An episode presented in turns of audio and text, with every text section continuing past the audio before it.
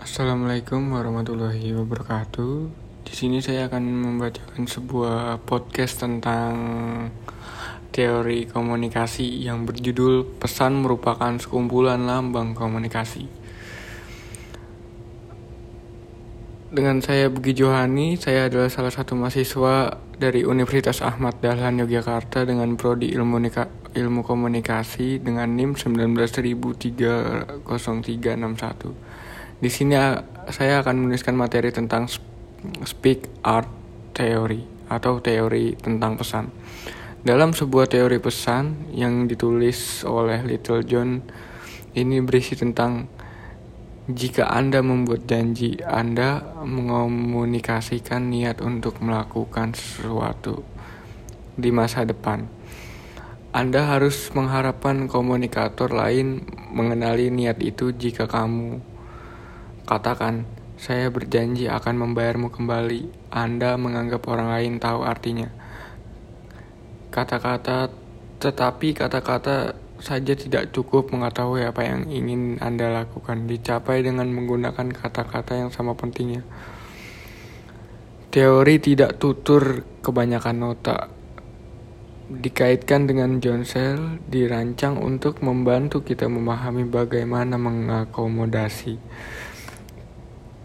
please hal-hal dengan kata mereka. Garis teori ini menemukan dalam Ludwig. Filsafat bahasa biasanya Wittgenstein dan karya tentang pidato sebagai ekspresi niat.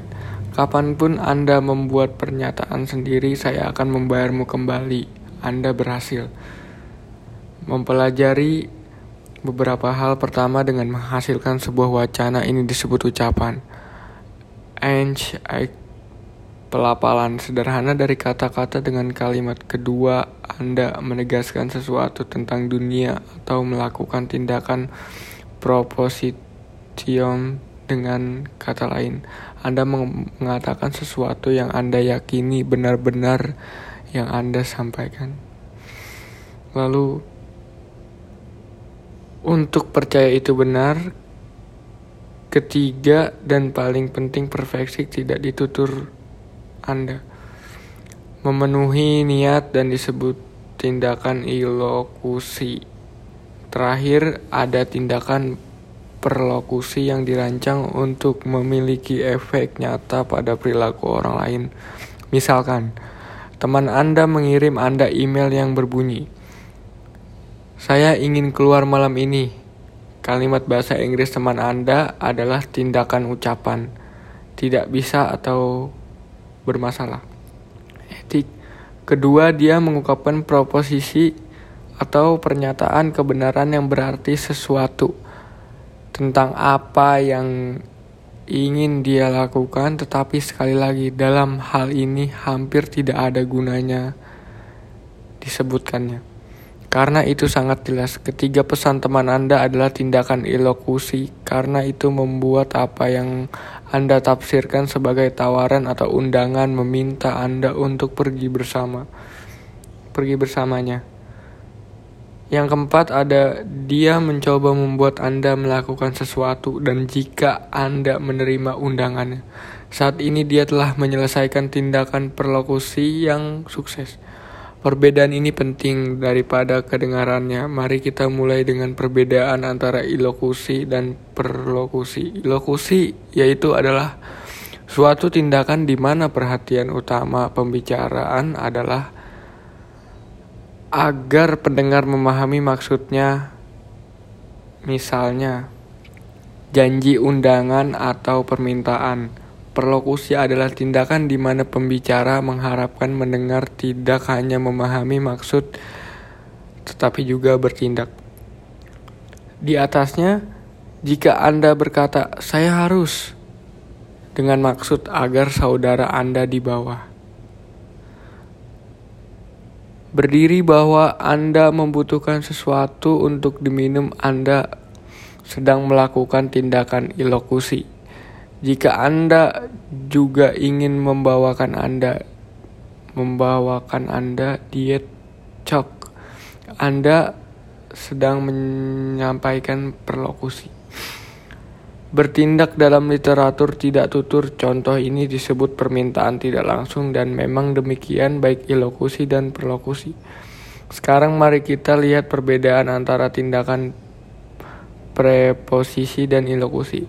Sebuah preposisi sebagai salah satu aspek dari pernyataan menunjukkan beberapa kualitas atau asosiasi dari suatu objek, situasi, atau peristiwa misalnya Kuenya enak, terlalu banyak garam, berbahaya bagi tubuh dan namanya sense adalah contoh dari sebuah proposisi.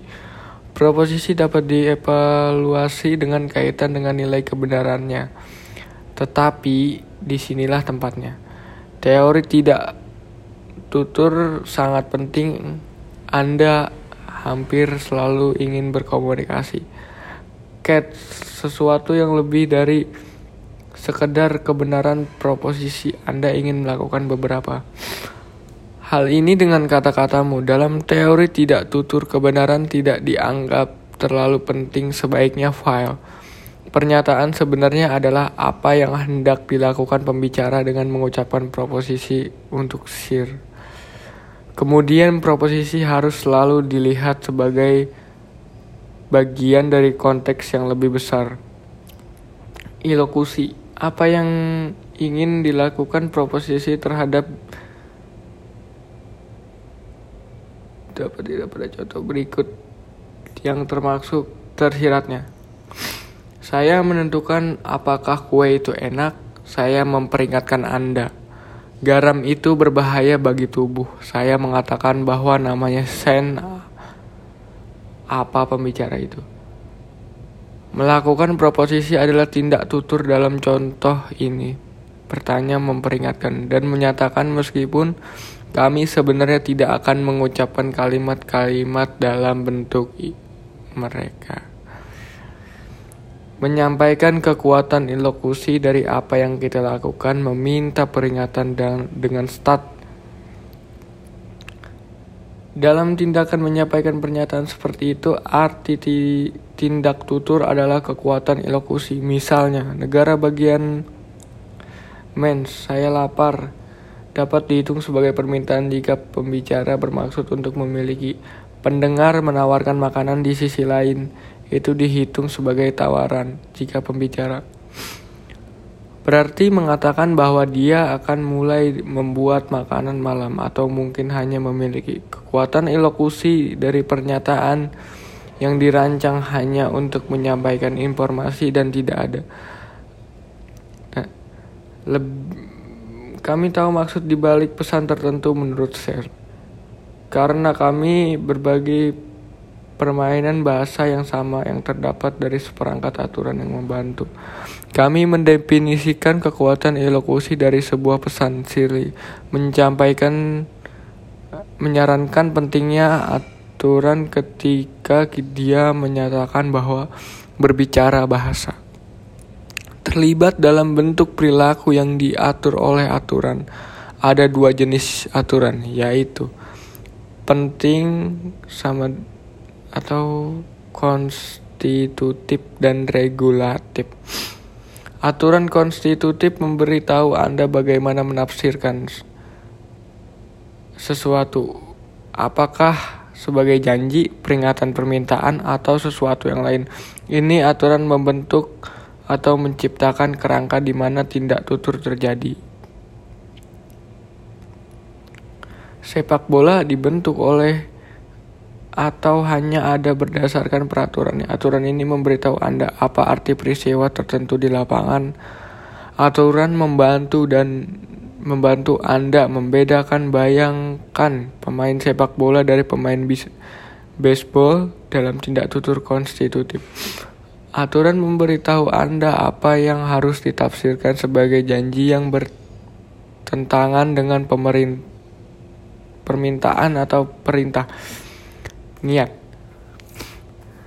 Niat Anda sebagai besar dipahami oleh orang lain karena konstitutif. Misalnya, bagaimana Anda mengetahui sebuah janji saat mendengarnya menjanjikan? Melibatkan lima atau dasar pertama harus menyertakan kalimat yang menentukan keinginan pembicara. Mungkin sekian yang bisa saya saya sampaikan dari teori pesan yang ditulis langsung oleh Little John.